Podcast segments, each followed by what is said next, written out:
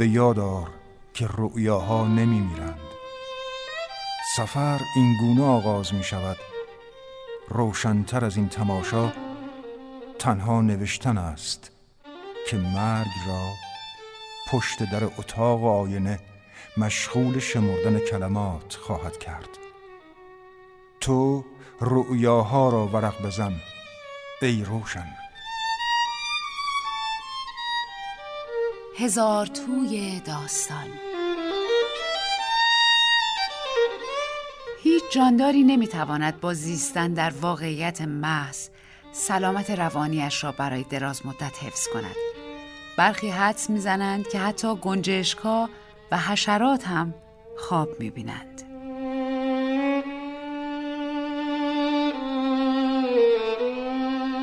سلام. بهناز بستان دوست هستم و با هزار توی دیگه همراه شما عزیزان خواهم بود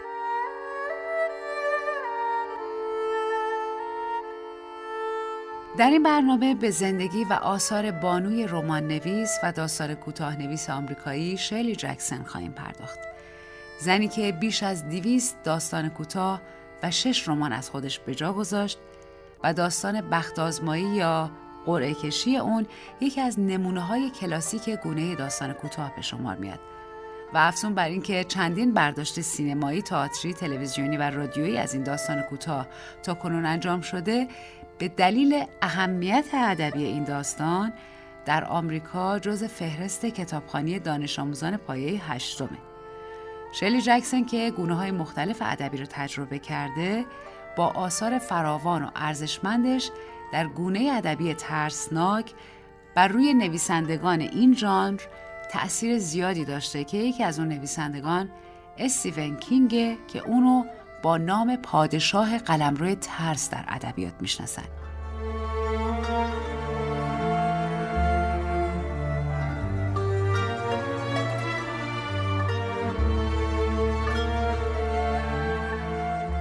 همراهان عزیز برنامه هزار توی داستان می‌تونین تا انتهای برنامه با سامانه پیامکی 301075 با ما در تماس باشین.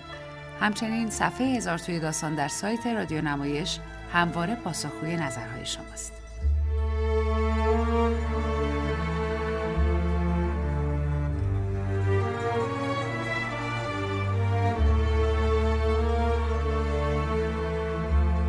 شرلی هاردی جکسن در چهاردهم دسامبر 1916 در سان فرانسیسکوی کالیفرنیا زاده شد. کودکی او در منطقه ثروتمند در حومه سان فرانسیسکو گذشت.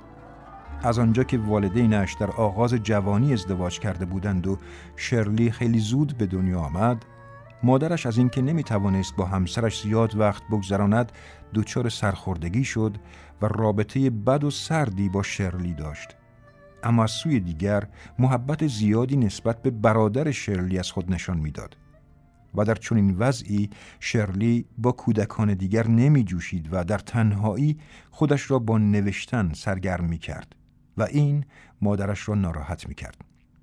شرلی در همه عمرش دچار کمبود اعتماد به نفس بود و از این مسئله رنج می برد. مادر بزرگ مادری او با نام میمی به کمک دانش متافیزیک مسیحی دست به درمانگری می‌زد و پس از بازنشستگی میکوشید بیماری های اعضای خانواده را با شیوه های معنوی و روحانی درمان کند. اما پدر شرلی به شیوه های درمانی میمی باوری نداشت. رد پای تأثیرات مذهبی، جادوگری و قدرت های روحی و روانی که در داستان های شرلی دیده می شود یادگار دیده هایش از دوران کودکی است. در سالهای پایانی دبیرستان بود که با خانواده به نیویورک کوچ کردند و در سال 1934 دبیرستان را به پایان رساند و وارد دانشگاه راچستر نیویورک شد تا والدینش بتوانند بر تحصیلاتش نظارت کنند. اما او محیط آنجا را دوست نداشت و پیش از رفتن به دانشگاه سراکیوس یک سال از تحصیل باز ماند اما در عوض در دانشگاه تازه هم اجتماعی شد و هم خلاقیت ادبیش شکوفا شد از همین دانشگاه دانش آموخته روزنامه نگاری شد او در دوران دانشجویی کارهایش را در مجله ادبی دانشگاه به چاپ میرساند و از همین راه با همسر آیندهش آشنا شد. نخستین داستانش با نام جانس در همان مجله به چاپ رسید.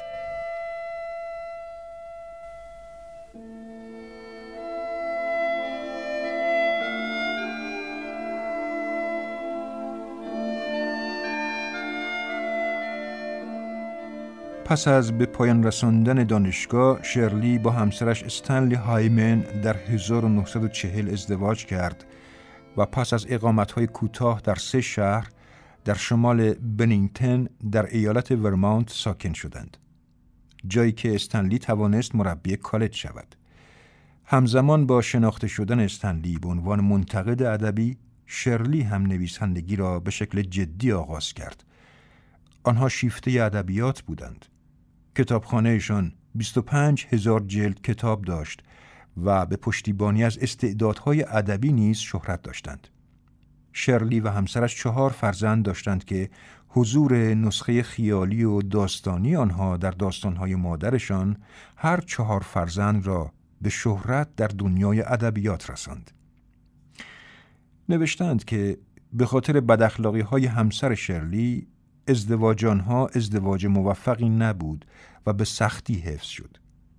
با اینکه پس از موفقیت داستان قرعه کشی شرلی و داستانهای بعدی او درآمد شرلی از همسرش بیشتر شد و او نانآور اصلی خانه بود اما کنترل امور مالی بر عهده استنلی بود پسرش گفته که مادرم به سختی کار می کرد او همیشه در حال نوشتن بود و یا در اندیشه نوشتن با این حال خرید خانه را خودش انجام می‌داد و خودش آشپزی می کرد تا غذای ما همیشه سر وقت آماده باشد.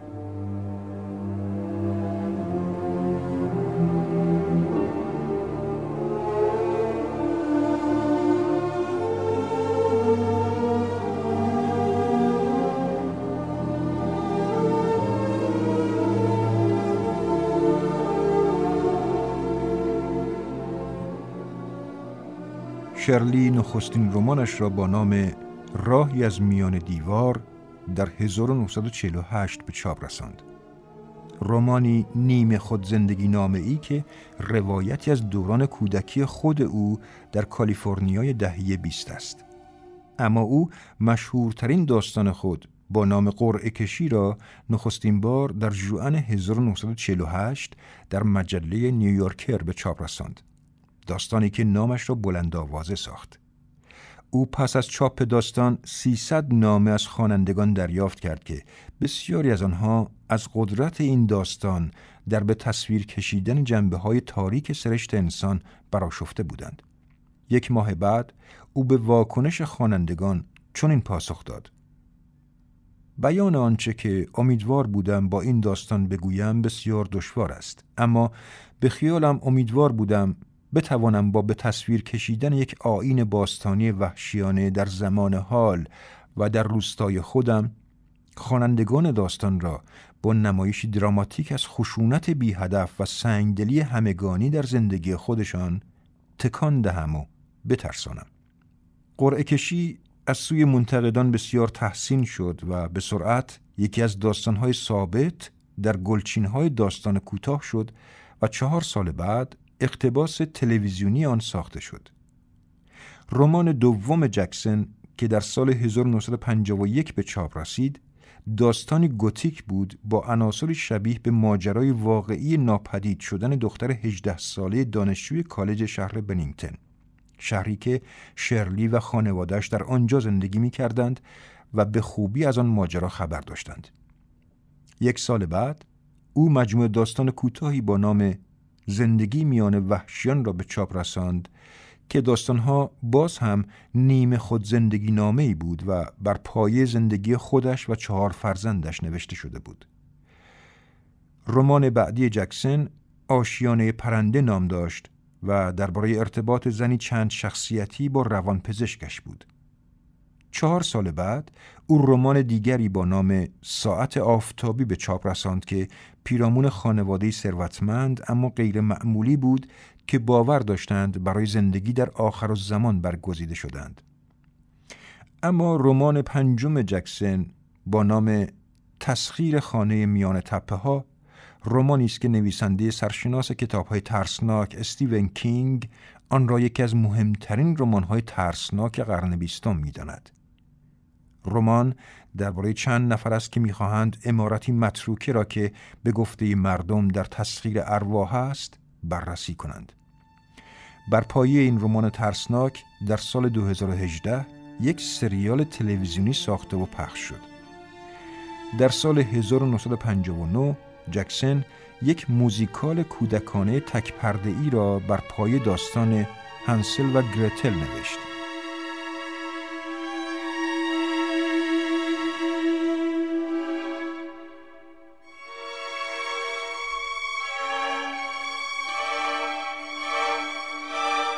با هم داستان تأثیرگذار قرعه کشی را میشنویم.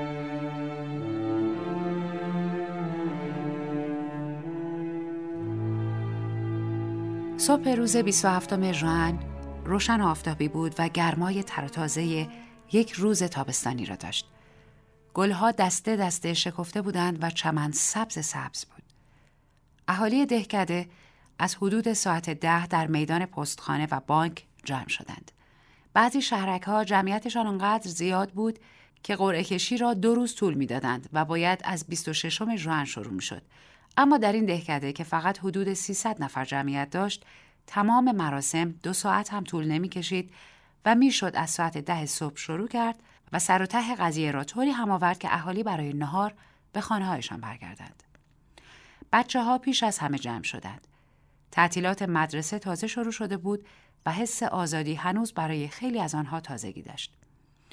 قبل از اینکه بازی های پر سر و صدایشان را شروع کنند دور هم جمع شدند و صحبت ها هنوز از کلاس درس بود و از معلم و از مشق بود و تنبیه. بابی مارتین از همین حالا جیبهایش را پر از قلب سنگ کرده بود. پسرهای دیگر هم همان کار را کردند و صافترین و گردترین سنگ ها را برداشتند. بابی و هری جونز و دیکی دلاک رویکس اهالی دهکده اسم او را دلاک روی تلفظ می کردند. در یک گوشه میدان تل بزرگی از سنگ درست کردند و مراقب ایستادند که پسرهای دیگر به آن دستبرد نزنند. دخترها گوشه ایستاده بودند با هم حرف می زدند و زیر چشمی به پسرها نگاه می کردند. بچه های کوچولو توی خاک قلط می زدند یا دست برادرها و خواهرهای بزرگشان را گرفته بودند. طولی نکشید که مردها هم آمدند. از دور بچه های خودشان را می و داشتند از کشت و باران حرف می زدند و از تراکتور و مالیت. دور از تل سنگ دور هم ایستادند و با صدای آرام برای هم لطیفه تعریف می کردند و لبخند می زدند. نمی خندیدند. زنها با لباسهای خانه و پیراهنهای رنگ رو رفته بعد از مردها سر رسیدند. همانطور که به طرف شوهرها می رفتند با هم سلام علیک کردند و بنا کردند به غیبت کردند. بعد کنار شوهرهایشان ایستادند و بچه ها را صدا زدند. بعد از سه چهار بار صدا زدن بچه ها به اکراه آمدند. بابی مارتین از زیر دست مادرش در رفت و خنده کنان به سمت تل سنگ دوید. پدرش سرش داد زد و بابی زود برگشت و بین پدرش و برادر بزرگش ایستاد. قره کشی را آقای سامرز اداره می کرد. مثل مراسم رقص های دست جمعی، مراسم باشگاه جوانان و برنامه هالووین. هم وقتش را داشت، هم توانش را تا خودش را وقف فعالیت های اجتماعی کند. مردی بود با صورتی گرد و خوشمشرب که شرکت استخراج زغال سنگ را اداره می کرد و مردم دلشان به حالش میسوخت چون بچه نداشت و زنش بد بود. همین که با صندوق چوبی سیاهی که در دست داشت به میدان رسید هم همه میان اهالی در گرفت. آقای سامرز دستی تکان داد و گفت بچه ها امروز یکم دیر شد. آقای گریوز رئیس پستخانه که به دنبالش می آمد میز سپایه‌ای در دست داشت. سپایه را گذاشتند وسط میدان و آقای سامرز صندوق سیاه را روی آن گذاشت. اهالی دهکده دورتر ایستاده بودند و بین آنها و سپایه فاصله افتاده بود. وقتی که آقای سامرز گفت کی میاد به من کمک کنه مردم چند لحظه مردد ماندند. بعد دو نفر از مردها آقای مارتین و پسر بزرگترش باکستر جلو آمدند تا صندوق را روی سپایه نگه دارند و آقای سامرز ورقه های توی صندوق را به هم بزند. لوازم اصلی برگزاری مراسم قرعه کشی خیلی وقت پیش از میان رفته بود اما صندوق سیاهی که حالا روی سپایه بود حتی از پیش از تولد وارنر پیر مسنترین مرد دهکده به کار می‌رفت آقای سامرز بارها با اهالی دهکده درباره ساختن یک صندوق جدید حرف زده بود. اما انگار هیچ کس نمی‌خواست. این تتمه سنت هم که صندوق سیاه نمایندهش بود از بین برود. می‌گفتند صندوق فعلی با قسمتهایی از صندوق مقابل خودش درست شده. همان صندوقی که اولین ساکنان دهکده ساخته بودند.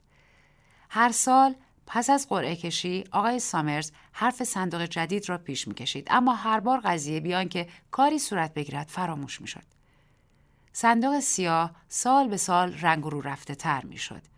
حالا دیگر سیاه سیاه نبود. یک طرفش طوری تراش خورده بود که رنگ چوب اصلی رو می‌شد دید و بعضی جاها رنگ شده بود و لک و پیس داشت. آقای مارتین و پسر بزرگش باکستر صندوق سیاه را محکم روی سه‌پایه نگه داشتند تا آقای سامرز ورقه ها را خوب با دست به هم بزند.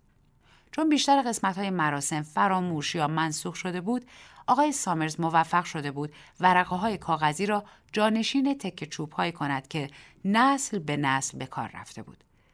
استدلال آقای سامرز این بود که تکه چوب ها برای وقتی که دهکده کوچک بود خیلی هم مناسب بوده است ولی حالا که جمعیت از 300 نفر هم بیشتر شده و احتمال دارد از این هم بیشتر بشود لازم است چیزی به کار رود که راحت توی صندوق سیاه جا بگیرد شب پیش از قرعه کشی آقای سامرز و آقای گریوز ورقه های کاغذی را درست می کردند و توی صندوق می گذاشتند. بعد آن را به گاف صندوق شرکت زغال سنگ آقای سامرز می بردند و در گاف صندوق را قفل می کردند تا صبح روز بعد که آقای سامرز آن را به میدان دهکده می برد. بقیه سال صندوق را می گذاشتند کنار. گاهی اینجا بود، گاهی آنجا. یک سال در انبار منزل آقای گریف سر کرده بود و یک سال دیگر در پستخانه زیر دست و پا مانده بود. گاهی هم آن را میگذاشتند روی یکی از قفسه های فروشی مارتین.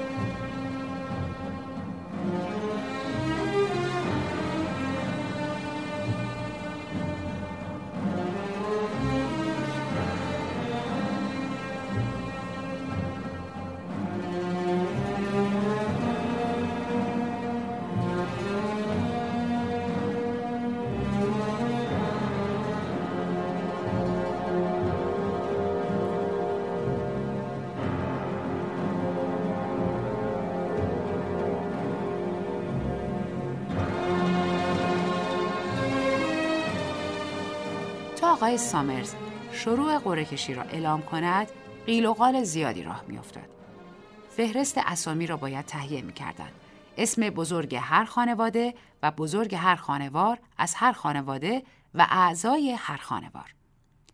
رئیس پستخانه مراسم سوگند آقای سامرز را که مجری رسمی قره کشی بود انجام می‌داد. بعضی ها یادشان می آمد که زمانی مجری قرعه کشی چیزی شبیه به یک برنامه آوازخانی هم اجرا می کرد. و آن آواز سرسری و ناموزون بود که هر سال مطابق مقررات عجولانه سر می گرفت. بعضی ها عقیده داشتند که مجری قرعه کشی در حین اجرای این برنامه همانجا که بود می ایستاد و دیگران عقیده داشتند که لابلای مردم راه می رفت. اما سالها بود که این قسمت از مراسم به تدریج ور افتاده بود. مراسم سلام رسمی هم بود که مجری قرعه کشی باید خطاب به کسی که برای برداشتن ورقه به سراغ صندوق می آمد ادا کند. ولی این هم به مرور زمان تغییر کرده بود و حالا مجری فقط باید به هر کسی که نزدیک می‌شد چیزی می‌گفت. آقای سامرز برای این کارها خیلی مناسب بود. با پیراهن سفید و شلوار جین همانطور که یک دستش را بی خیال روی صندوق سیاه گذاشته بود و یک ریز با آقای گریوز و مارتین ها حرف می‌زد آدم خیلی شایسته و مهمی به نظر می آمد. همین که آقای سامرز سرانجام دست از حرف زدن برداشت و رو به جمعیت کرد خانم هاچینسن که نیمتنش را روی شانههایش انداخته بود با عجله خودش را به میدان رساند و پشت سر جمعیت خودش را جا داد. به خانم دلاکروی که کنارش ایستاده بود گفت پاک یادم رفته بود امروز چه روزیه و هر دو خنده نیم بندی کردند. خانم هاچینسن ادامه داد فکر کردم شوهره داره اون پشت هیزم جمع می‌کنه بعد از پنجره نگاه کردم دیدم بچه ها نیستن تازه یادم افتاد که امروز 27 و بودو بودو خودم رو رسوندم و دستهایش را با پیشبندش پاک کرد خانم دلاکروی گفت به موقع اومدی هنوز دارن حرف می‌زنن. خانم هاچینسن سرک کشید و از میان جمعیت نگاه کرد و شوهر و بچه هایش را دید که جلو جلوها ایستاده بودند. به نشانه خداحافظی دستی به بازوی خانم دلاکروی زد و از لای جمعیت راهی باز کرد. مردم با خوشرویی کنار رفتند و راه دادند. یکی دو نفر با صدایی که آنقدر بلند بود که به آن طرف جمعیت برسد گفتند هاچینسن خانمت داره میاد و بیل بالاخره پیدا شد خانم هاچینسن خودش رو به شوهرش رساند و آقای سامرز که منتظر مانده بود با خوشخلقی گفت فکر کردم مجبوریم بدون تو شروع کنیم تسی. خانم هاچینسن گفت می‌خواستی ظرفامو نشسته تو ظرفشویی ول کنم و بیام جو. توی جمعیت که بعد از رسیدن خانم هاچینسن داشتند سر جاهای خودشان می ایستادند صدای خنده آرامی پیچید. آقای سامرز با قیافه جدی گفت خب گمونم بهتر دیگه کارو شروع کنیم. زودتر قالش رو بکنیم که بتونیم برگردیم سر کار و زندگیمون. کسی غایب نیست؟ چند نفر گفتن دانبار دانبار دانبار آقای سامرز فهرست اسامی را نگاه کرد و گفت کلاید دانبار درسته پاش شکسته. کی به جاش تو قره کشی شرکت می‌کنه؟ زنی گفت گمونم من. و آقای سامرز رو به او کرد و گفت زن به جای شوهرش شرکت می‌کنه. تو پسر بزرگ نداری که این کارو بکنه جنی؟ با اینکه آقای سامرز و همه اهالی دهکده جواب این سوال را خوب می‌دانستند مجری قرعه کشی وظیفه داشت که این چیزها را رسما بپرسد. آقای سامرز با قیافه معدب منتظر ماند تا خانم دانبار جواب بدهد. خانم دانبار با تأسف گفت هوراست که هنوز 16 سالش نشده. گمونم امسالم باید جور بابا رو من بکشم. آقای سامرز گفت باشه. روی فهرستی که دستش بود یادداشتی کرد. بعد پرسید پسر واتسون امسال شرکت می‌کنه؟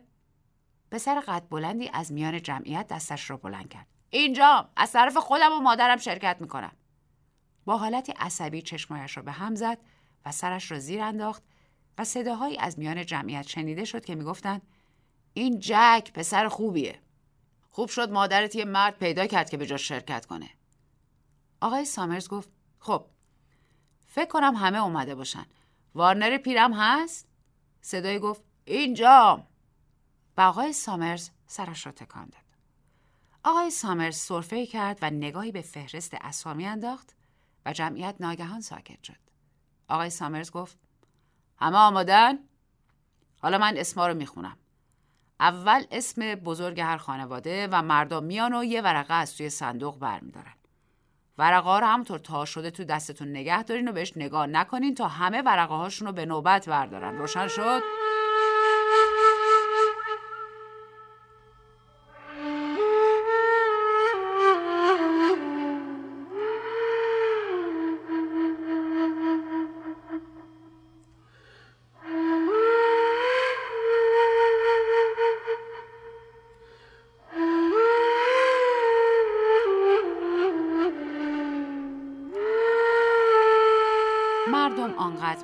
انجام داده بودند که به این راهنمایی ها خوب گوش نمی‌دادند. بیشترشان ساکت بودند. لبهایشان را میخوردند و به دوروبر نگاه نمی‌کردند. آقای سامرز دستش را بالا برد و گفت آدامز مردی از جمعیت جدا شد و جلو آمد. آقای سامرز گفت سلام استیف. آقای آدامز گفت سلام جو. لبخندهای بینمک و عصبی به هم تحویل دادند. بعد آقای آدامز دستش را کرد توی صندوق سیاه و ورقه تا شده بیرون کشید. یک گوشش را محکم گرفت و برگشت و با عجله رفت سر جای خودش. توی جمعیت کمی دورتر از خانوادهش ایستاد و به دستش نگاه نکرد. آقای سامرز گفت آلن اندرسن بن تام در ردیف آخر خانم دلاکروی به خانم گریوز گفت بین قره ها دیگه انگار هیچ فاصله ای نیست. آخرش انگار همین هفته پیش بود. خانم گریوز گفت خب زمان زود میگذره. کلارک دلاکروی. خانم دلاکروی گفت اینم شوهر من. شوهرش که داشت می‌رفت جلو زن نفسش را توی سینه حبس کرده بود. آقای سامرز گفت دانبار. و خانم دانبار با قدم های استوار به طرف صندوق رفت. یکی از آنها گفت برو جلو جنی. و دیگری گفت نگاش کن داره میره. خانم گریفز گفت حالا نوبت ماست. و به آقای گریفز نگاه کرد که خودش را کنار صندوق رساند. جدی و گرفته با آقای سامرز سلام علیک کرد و یک ورقه از توی صندوق برداشت. حالا جمعیت پر شده بود از مردهایی که ورقه های تا شده کوچک توی دستهای بزرگشان بود و با حالت عصبی این ور آنورشان می‌کردند. خانم دانبار و دو پسرش کنار هم ایستاده بودند و خانم دانبار ورقه را به دست داشت. هاربرت هاچینسن خانم هاچینسن گفت یالا را بیاف بیل و آنهایی که نزدیک بودند زدن زیر خنده. جونز آقای آدامز به وارنر پیر که پهلویش ایستاده بود گفت میگن دهکده بالایی صحبتهایی هست که دیگه قره کشی رو بذارن کنار. وارنر پیر قرید. یه مش آدم احمقن. به حرف جوونا گوش می‌کنن که به هیچی رضایت نمیدن. هیچ بعید نیست یه روز بگن می‌خوام برن تو غار زندگی کنن. دیگه هیچ کس کار نکنه. یه مدت هم اینجوری زندگی می‌کنیم. یه مسئله قدیمی است که میگه قره کشی تو ماه ژوئن فصل ذرت رسیدن. اگه اوضاع همینطور پیش بره طولی نمی‌کشه که مجبور میشیم آش علف کوف کنیم. تا بوده قرعه کشی هم بوده. با اوقات تلخی اضافه کرد. دیدن این جوونک جو سامرز که اونجا وایساد و سر به سر همه می‌ذاره خودش به اندازه کافی بد هست. خانم آدامز گفت بعضی جاها قرعه کشی گذاشتن کنار. وارنر پیر گفت یه مش جوون احمق. این کار آخر عاقبت نداره. مارتین. و بابی مارتین به پدرش نگاه کرد که رفت جلو. آورداگ پرسی. خانم دانبار به پسر بزرگش گفت کاش عجله کنن کاش عجله کنن. پسرش گفت دیگه چیزی نمونده. خانم دانبار گفت خودت حاضر کن بدوی به بابات بگی. آقای سامرز اسم خودش را خواند. درست یک قدم جلو رفت و ورقه از توی صندوق سوا کرد. بعد صدا زد. وارنر. وارنر پیر همانطور که داشت از میان جمعیت میگذشت گفت هفتاد و دو ساله که تو قره کشی شرکت می‌کنم. هفتاد و دومین بار. واتسون پسر قد بلند با دست پاشگی از میان جمعیت بیرون آمد. یک نفر گفت حال نشو جک. و آقای سامرز گفت عجله نکن پسرم. زانتینی.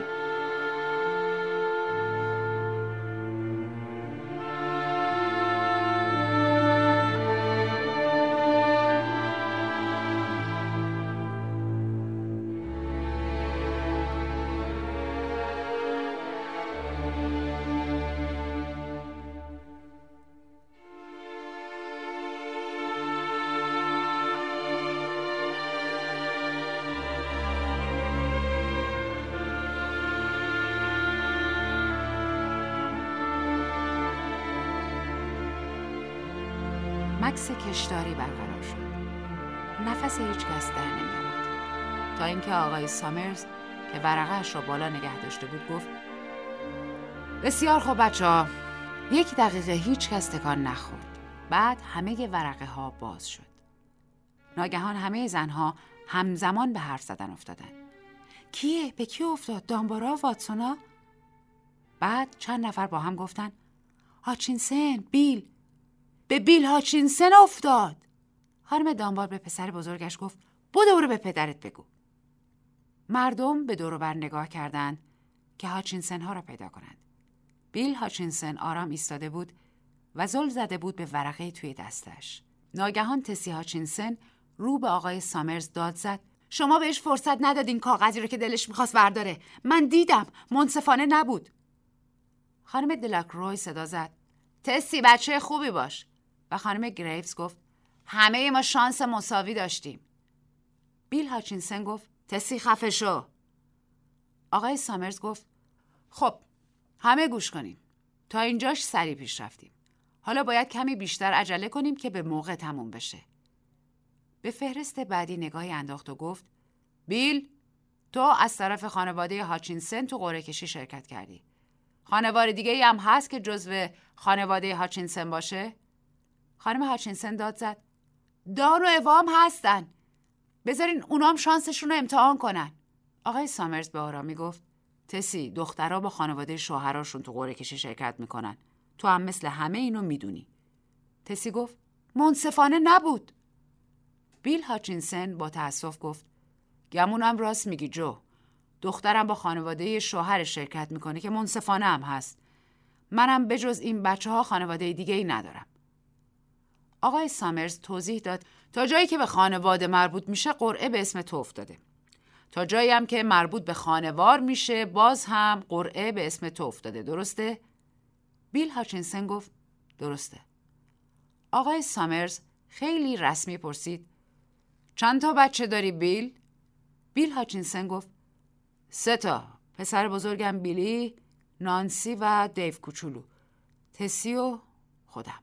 آقای سامرز گفت خیلی خوب هری ورقه هاشون پس گرفتی؟ آقای گریفز سر تکان داد و ورقه ها را بالا گرفت. آقای سامرز گفت مال بیلم بگیر همه رو بنداز تو صندوق. خانم هاچینسن با صدایی که سعی داشت آرام باشد گفت فکر کنم باید از سر شروع کنیم. دارم به شماها میگم منصفانه نبود. بهش فرصت ندادین انتخاب کنه. همه شاهد بودن. آقای گریفز که هر پنج ورقه را سوا کرده و انداخته بود توی صندوق بقیه ورقه ها را انداخت زمین و باد آنها را برداشت و به هوا برد. خانم هاچینسن به آنهایی که دور برش بودند می‌گفت همتون گوش بدین. آقای سامرز پرسید حاضری بیل؟ بیل هاچینسن نگاه سریع به زن و بچه هایش انداخت و سرتکان داد. آقای سامرز گفت یادتون باشه ورقه ها رو بردارین و همونطور تا شده نگه دارین تا همگی ورقه هاشون رو بردارن. هری تو به دیو کوچولو کمک کن. آقای گریوز دست پسر را گرفت و پسر با اشتیاق همراه او رفت تا پای صندوق. آقای سامرز گفت دیوی یه ورقه از توی صندوق بردار. دیوی دستش را کرد توی صندوق و خندید. آقای سامرز گفت فقط یه دونه بردار. هری تو ورقه رو براش بردار. آقای گریوز دست بچه را گرفت و ورقه تا شده را از توی مشت بستش درآورد توی دست خودش نگه داشت. دیو کوچولو کنارش ایستاده بود و هاج و واج نگاهش می‌کرد. آقای سامرز گفت نوبت نانسیه. نانسی دوازده سالش بود. دوستان هم مدرسهش نفسهای بلند کشیدند و نانسی که دامنش را تکان می‌داد جلو رفت و با حرکت ظریفی ورقه ای را از توی صندوق برداشت. آقای سامرز گفت بیلی و بیلی با صورت قرمز و پاهای زیادی بزرگش همانطور که داشت ورقه را بر می داشت نزدیک بود صندوق را برگرداند. آقای سامرز گفت تسی تسی چند لحظه مردد ماند. با بدگمانی نگاهی به دور انداخت بعد لبهایش را به هم فشرد و به طرف صندوق رفت. از توی صندوق ورقه قاب زد و گرفت پشت سرش. آقای سامرز گفت بیل بیل هاچینسن دستش را کرد توی صندوق. گرداند و آخر سر ورقه را بیرون آورد. جمعیت ساکت بود.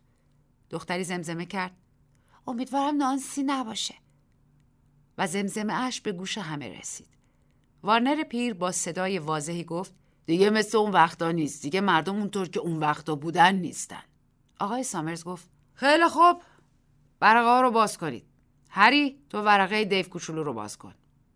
آقای گریوز ورقه را باز کرد و وقتی که آن را بالا گرفت و همه توانستند ببینند که سفید است جمعیت نفس راحتی کشید نانسی و بیلی ورقه هایشان را همزمان باز کردند و هر دو گل از گلشان شکفت. خندیدند و ورقه ها را بالای سرشان گرفتند و رو به جمعیت چرخیدند. آقای سامرز گفت تسی مکسی برقرار شد و بعد آقای سامرز به بیل هاچینسن نگاه کرد. بیل ورقهش را باز کرد و نشان داد. سفید بود. آقای سامرز گفت تسیه صدای آرامی داشت. بیل ورقش رو به ما نشون بده. بیل هاچینسن به طرف زنش رفت و ورقه را به زور از توی دستش بیرون کشید. روی ورقه یک نقطه سیاه بود. نقطه سیاهی که آقای سامرز شب پیش با مداد بزرگ دفتر شرکت زغال سنگ روی ورقه گذاشته بود. بیل هاچینسن ورقه را بالا گرفت و جمعیت به جنب جوش افتاد. آقای سامرز گفت خیلی خوب بچه ها زود تمومش کنیم. هرچند تشریفات اولیه مراسم از یاد رفته بود و صندوق سیاه اصلی از دور خارج شده بود، اهالی دهکده هنوز استفاده از سنگ را به یاد داشتند. تل سنگی که پسرها پیشتر درست کرده بودند حاضر آماده بود. روی زمین هم سنگ ریخته بود و ورقه هایی که از توی صندوق بیرون آمده بودند و باد می بردشان. خانم دلاکروی سنگی آنقدر بزرگ انتخاب کرد که باید دو دستی بر می داشت و رو کرد به خانم دامبار و گفت یالا عجله کن. خانم دامبار که توی هر دو دستش چند تا سنگ کوچک بود نفس زنان گفت نمی‌تونم بودم تو برو جلو تا من خودم برسونم. بچه ها هم سنگ توی دستشان بود و یک نفر چند تا سنگ ریزه به دیوی هاچینسن کوچولو داد. تسی هاچینسن حالا وسط یک فضای خالی ایستاده بود و جمعیت به طرفش حرکت می‌کرد. تسی با ناامیدی دستهایش را بلند کرد و گفت منصفانه نیست. سنگی به یک طرف سرش خورد. وارنر پیر داشت می‌گفت یالا یالا همه بیان استیو آدامز جلوی جمعیت بود و خانم گریفز کنارش خانم هاچینسن فریاد کشید. منصفانه نیست درست نیست. و آن وقت همه ریختند روی سرش.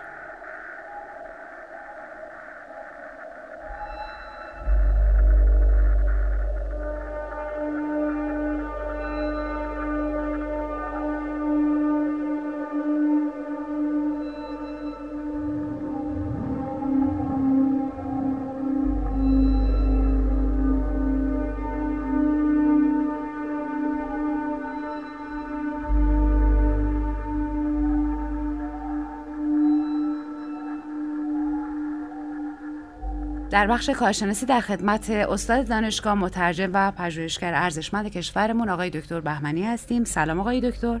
خیلی ممنون که دعوت ما رو پذیرفتید. عرض سلام و ادب. خیلی خوشحالم که در خدمت شما هستم.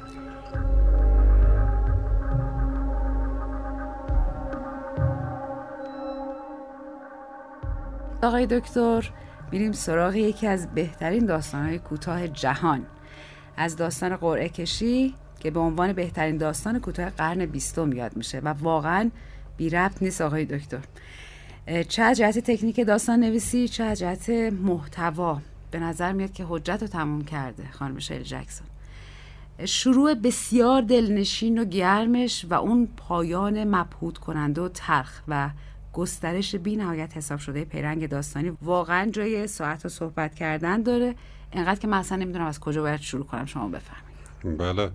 واقعیتیه که زمانی که این داستان رو در سال 1948 خانم جکسون می نویسه و برای اولین بار در نیویورکر چاپ میشه این کتاب اونقدر سر صدا می‌کنه و اونقدر نامه دریافت می‌کنه که نیویورکر اعلام می‌کنه ما در طول تاریخی که این مجله رو داشتیم اینقدر نامه نگرفته بودیم که فقط برای این یک داستان نامه به دست ما رسید. و آرا و نظراتی هم که وجود داشت کاملا متناقض بود. بعضی عصبانی بودن بعضی خوشحال بودن. بعضی گیج شده بودن بعضی فکر می‌کردن مراسم واقعی داره اتفاق میفته کجاست ما بریم ببینیم. میده. و بعضی می‌دونستن که به نحو این داستان داره اتفاق میفته بله. و این فقط مربوط به فرهنگ خودشون نمی‌شده بلکه در فرهنگ های مختلف این اتفاق داره رخ میده. شاید بد نباشه توضیح بدم که کتابی ترجمه کردم سالها پیش از یک نویسنده چینی زن دیوانه روی پل.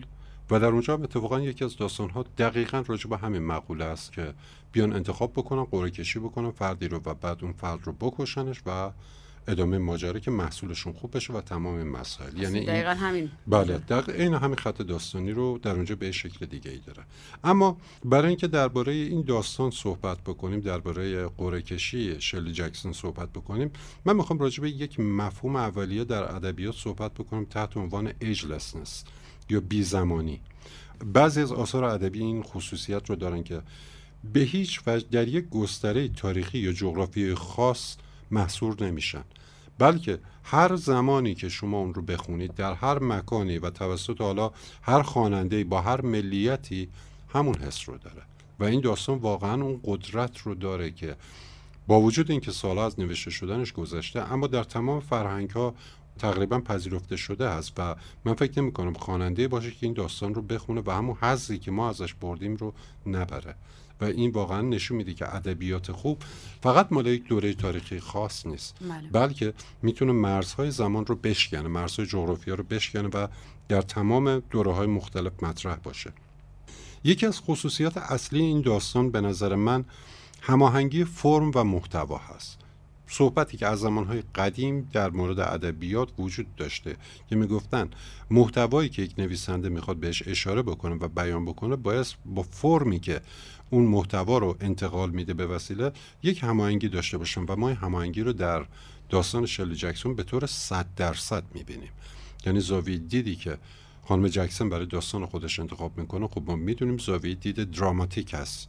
یا اینکه نوعی از زاویه دید هست که انگار یک دوربینی رو در جای کاشتن اون دوربین فقط چیزهایی که می‌بینه و میشنوه رو ثبت می‌کنه و اتفاقا نویسنده چقدر هوشمندانه میاد از این زاویه دیده دراماتیک استفاده می‌کنه.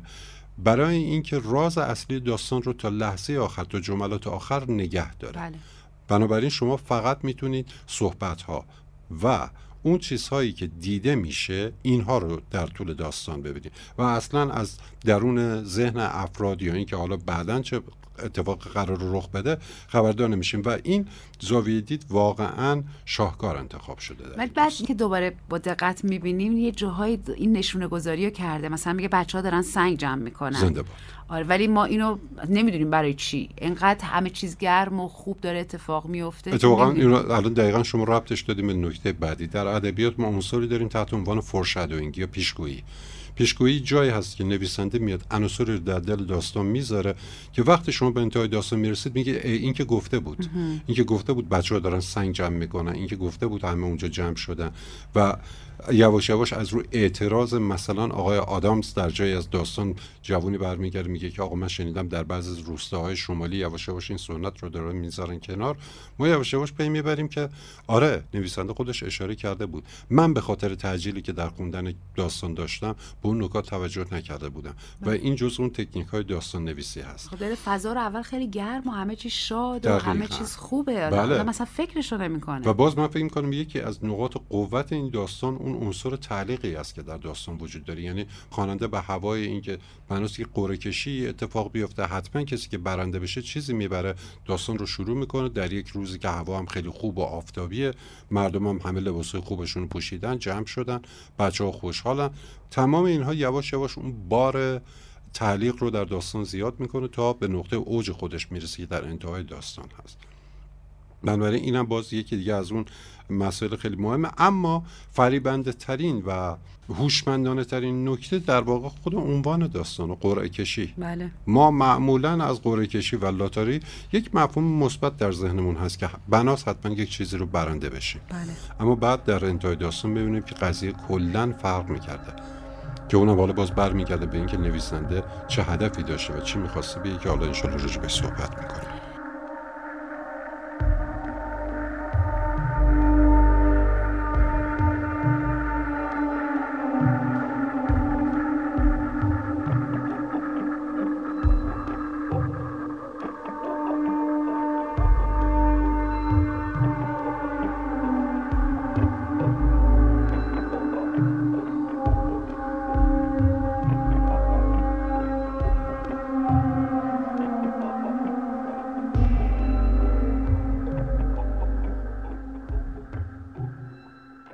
در شخصیت پردازی ها ما چیز پیچیده ای نمی‌بینیم. مثلا هیچ پیچیدگی خاصی وجود نداره. همه یه جوری به تصویر کشیده میشن آدمای معمولی هن، حتی آدمای خوبی هستن و دارن این کار رو به حکم وظیفهشون انجام میدن. درباره آدمایی که خلق کرده برامون توضیح میفرمایید و چرا چه چیزی باعث میشه که تن به همچین کاری بدن به همین راحتی؟ درباره اینکه چه چیزی باعث میشه تب این کار بدن که خب در مایه اصلی داستان است اون بحث سنته. تمام این داستان درباره سنت هست و گرفتاری هایی که عقاید غلط سنت های غلط و پیروی کورکورانه از این عقاید می‌تونه به وجود بیاره. چون ما سنت های خوب هم داریم و سنت های بد هم داریم. اما درباره شخصیت ها با شما کاملا موافقم. اون تعداد شخصیتی که ما در داستان می‌شناسیم همه شخصیت های واقعی هستن که کاملا قابل لمس هستن. از اون قهرمان زن داستان تسی هاچینسون گرفته تا اون دوستش خانم دلاکروس که بله. دو تا زن کاملا معمولی هستن که کاملا با همدیگه دوستن از دیدن همدیگه خوشحال میشن و بعد صحبت هایی که می‌کنن صحبت های خیلی عادی هست. تمام اینها هنر خانم جکسون رو میرسونه که مدام ما می‌بینیم. داره به ما وانمود می‌کنه همه چی آرومه همه چیز عادیه. اینها آدمای خیلی خوبی هستن. یا آدمای دیگه که در طول داستان ما می‌بینیم چند نفر بیشتر نیستن. آقای سامرز خیلی به وظیفه‌ای که بر اوتش گذاشته شده به خوبی عمل می‌کنه. قرعه کشی رو خیلی تمیز و منظم داره برگزار می‌کنه. یا اون شخصیت پیرمرد وارنر بله. که باز می‌بینیم نمونه ای هست از اون قشری از جامعه که به سنت ها چسبیدن. بله. خودش هم میگه که 77 بار مراسم قرعه کشی رو دیده و بنابراین قبل از اینکه خودش حتی به دنیا بیاد این مراسم قرعه کشی بوده.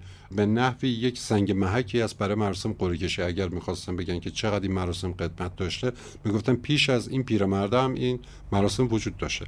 تمام این شخصیت ها شخصیت باورپذیری هستن که باعث میشه خواننده ذهنش درگیر این نشه که داره با یک داستان خیالی بله. و یه. آدمای غیر از خودمون باعث همزاد پنداری میشه. دقیقا. که آدم دقیقاً. برگرده به خودش بگه به همین سادگی ممکنه ما هم یه جنایتی بله انجام بله بله بله. ممکنه این بیرحمی که در دل یک چنین جامعه بذارید بگیم صمیمی وجود داره در یک روستای کوچیک این بیرحمی ها در جوامع امروزی خوب موج می‌زنه بله زیاده. بله.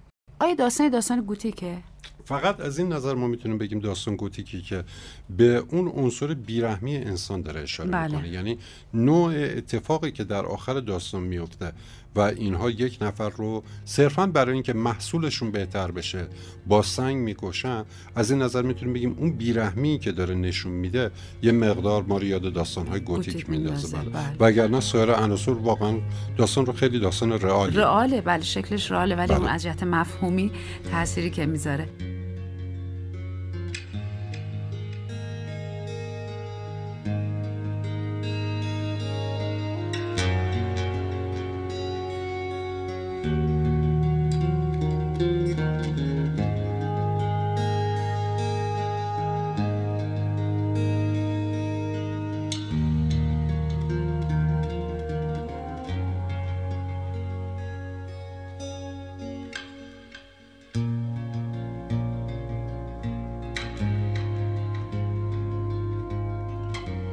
بارها گفته میشه بخشهایی از مراسم دیگه انجام نمیشه فراموش شده یا صندوق خیلی کهنه شده اهمیت اصرار به این موضوع که بخشهایی از مراسم از یاد رفته چیه؟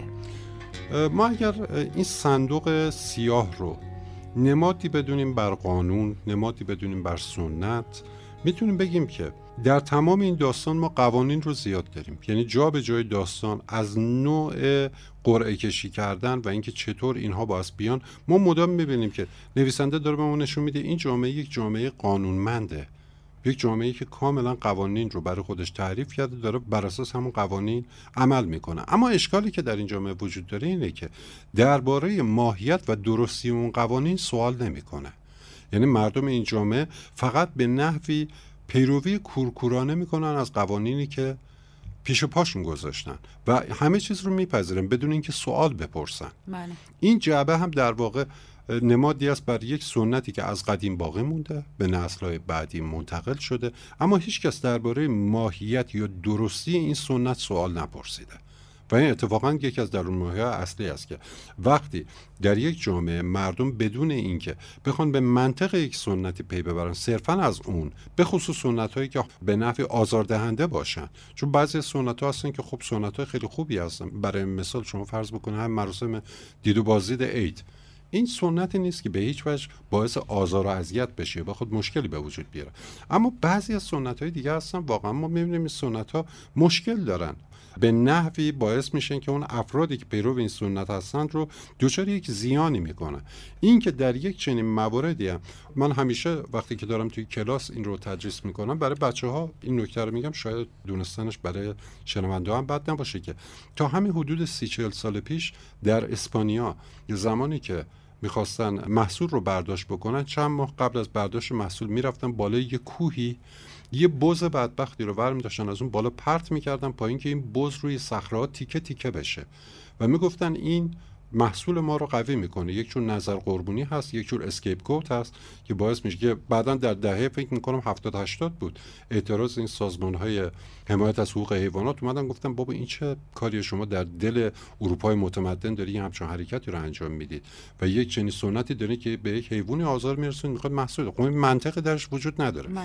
در این داستان من حالا هر بار می‌خونم یاد اون پرتاب اون بز از بالای کوه میافتم که حالا یکی از چیزهای اسطوره‌ای هم هست. واقعا اتفاق در خیلی از فرهنگ رخ میده که منطقی درش وجود نداره و فقط باعث آسیب و زیان میشه خب همین قضیه وحشتناک و هولناک اینه دیگه که ممکن هر کدوم از ما انقدر پایبندی به سنت داشته باشیم که این قوه تشخیص و منطق از ما گرفته بشه دقیقا. و اینه که تلنگر رو می‌زنه که حواسمون جمع باشه اصلا اهمیت این. داستان به همین بله، اینکه دقیقاً. یعنی ما صرفا نباید کورکورانه فقط از سنت ها پیروی کنیم بلکه باید درباره منطق اونها بویژه درباره سنت های مضر چون میگم ما همیشه می‌تونیم سنت های مضر و مفید داشته باشیم. بله. سنت های مفید واقعا اون سنت هایی هستن که مثل آرماتور میمونه. ما اونو در دل سیمان می‌ذاریم برای اینکه یک جامعه رو بتونه سفت و محکم نگه داره. و چقدر این. سنت ها قشنگه. احترام کوچکتر به بزرگتر دید و بازدیدها. و خیلی از مسائل دیگه که ما به صورت سنتی قبول داریم اینها اگر از دل یک جامعه برداشته بشه که ما الان می‌بینیم در اکثر جوامع غربی داره این اتفاق رخ میده یا خیلی از جوامع پیشرفته داره رخ میده. به سنت ها بیاعتماد میشن. بنابراین یواش یواش اون ازمهلال در جامعه به وجود میاد و آدم ها هی از همدیگه دور و دورتر بله، میشن از بین میره زنده با زیبایی سنت ها همینه که می‌تونه اعضای جامعه رو در کنار همدیگه نگه داره. بله. اما خب از اون طرف هم اگر سنت های غلط وجود داشته باشه می‌تونه نقش درست برعکسش رو داشته باشه بله. و باعث بشه که اون افرادی که پیرو اون سنت هستن به تدریج خودشون رو نابود بکنن بله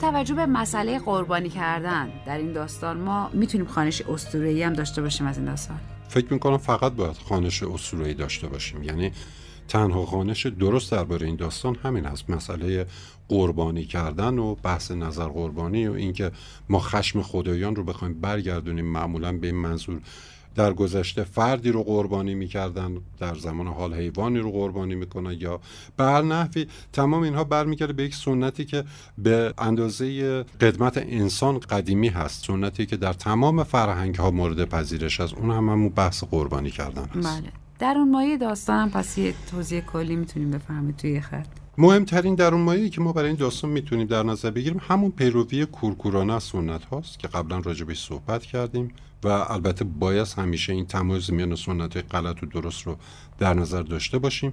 یه در اون مایه دیگه ای که وجود داره اتفاقی بودن اون بلایایی هست که در پی یک چنین سنت به وجود میاد و اینکه یک حالت کاملا غیر مشخصی داره. از این نظر که کسانی که از این سنت ها پیروی می‌کنن هیچ کدوم نمی‌تونن بگن که سلامت ما تضمین شده است.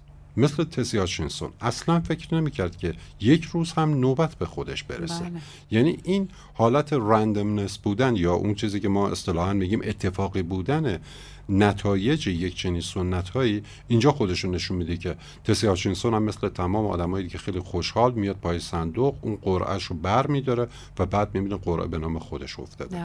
نویسنده حالا شاید می‌خواد به ما بگه که تا زمانی که خود ما دوچار پیروی کورکورانه از سنت ها نشیم به بد بودن و مضر بودن اون سنت ها پی نبریم. بله. حتی خانواده خودش خوشحالن که نوبت خودشون نشده. نشده و واقعا من فکر می‌کنم که نکته کلیدی در داستان و مهمترین نکته داستان همون قسمت آخری که یک نفر چند تا سنگ میده به بچه کوچیک هاچینسون بله بله و این بله. دقیقاً خیلی هولناک بود. بله بله. و این دقیقا همون نماد آموزش هست. یعنی اینکه سنت هایی که ما از طریق آموزش به نسل بعدی خودمون منتقل می‌کنیم بدون اینکه نسبت به صحت اونها بدون اینکه نسبت به سلامت اونها مطمئن باشیم. بله بله. نکته دیگه ای هست درباره داستان من فکر می‌کنم راجع به این داستان به اندازه کافی صحبت کردیم ولی این نکته رو دوست دارم اضافه بکنم که این داستان رو باید کلمه به کلمه خوند بله. یعنی داستانیه که هیچ خطی هیچ بندش نیست که اهمیت نداشته. باشه همه به هم گره خورده بله گره. خورده و برای هر کدوم از کلماتش میشه نشست و صحبت کرد. بله و بازم من اصرار می‌کنم واقعا نکته که اول فرمودین این زاویه دیدی که انتخاب کرده. بله. که دیگه ما نمی‌فهمیم تو دلشون داره چی میگذره بله. و همین این هولناک بودن رو بیشتر می‌کنه. خیلی متشکرم که وقتتون رو در اختیار ما گذاشتین. خدا نگهدار. سپاسگزارم. خدا نگهدار.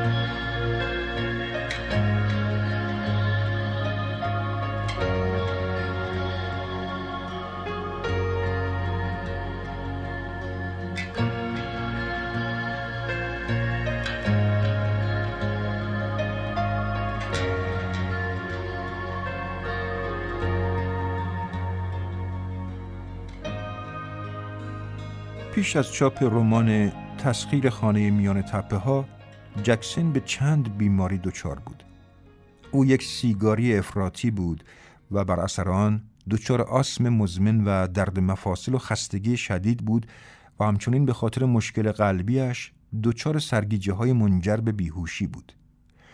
او در سالهای پایانی عمرش به دلیل استراب شدیدش و بیرون حراسیش از خانه بیرون نمی رفت و این باعث شد که به ورم روده نیز دچار شود.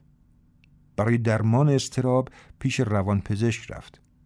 دکتر برای درمان استرابش داروهایی را تجویز کرد که با آمفتامین که او سالها برای لاغری استفاده می کرد تداخل دارویی ایجاد کرد و حال او بدتر شد.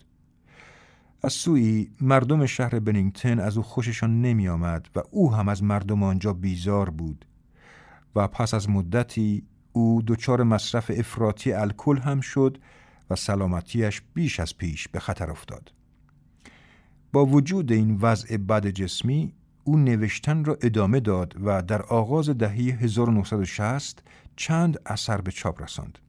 واپسین رمانش ما همیشه قلعه نشینان را در سال 1962 چاپ کرد و سال بعد رمان کودکانه نه آرزوی جادویی را در سال 1964 چند سخنرانی کرد و برنامه ریزی برای نوشتن رمانی تازه را آغاز کرد اما در 8 آگوست 1965 در 48 سالگی هنگامی که در خواب بود درگذشت. دلیل مرگش گرفتگی رکهای کرونر قلب بود. همان گونه که خودش می‌خواست پس از مرگ جسدش را سوزاندند.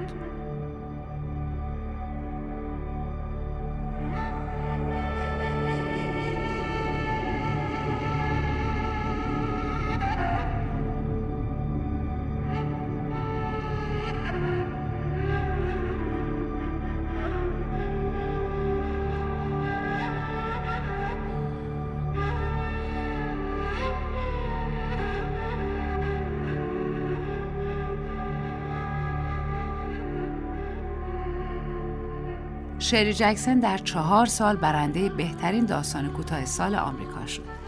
برای داستان قرعه کشی جایزه اوهنری رو برد. برای رمان تسخیر خانه میان تپه ها نامزد جایزه کتاب ملی شد و سه بار هم از سوی هفته نامه نقد کتاب نیویورک تایمز برنده بهترین داستان کوتاه شد. در سال 2007 جایزه به نام شرلی جکسن به پاس درخشش اون در ادبیات تعلیق روانشناختی، ادبیات ترسناک و فانتزی سیاه بنیان نهاده شد.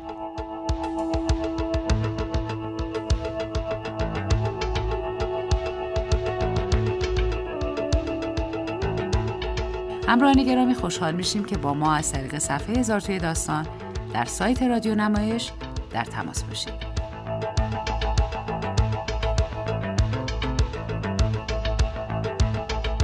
با گفته از شری جکسن این برنامه رو به پایان می‌بریم. اون در جای گفته یکی از ترسناکترین جنبه های چاپ داستان ها و کتاب هایم فهمیدن این نکته بود که قرار است آنها خوانده شوند و غریبه ها آنها را بخوانند. هرگز پیش از این این موضوع را نمی‌دانستم هرچند که بیشک در خیالاتم عاشقانه با این اندیشه زیسته بودم که میلیون ها و میلیون ها نفر قرار است با آنچه که نوشتم سر ذوق بیایند و از آن لذت ببرند.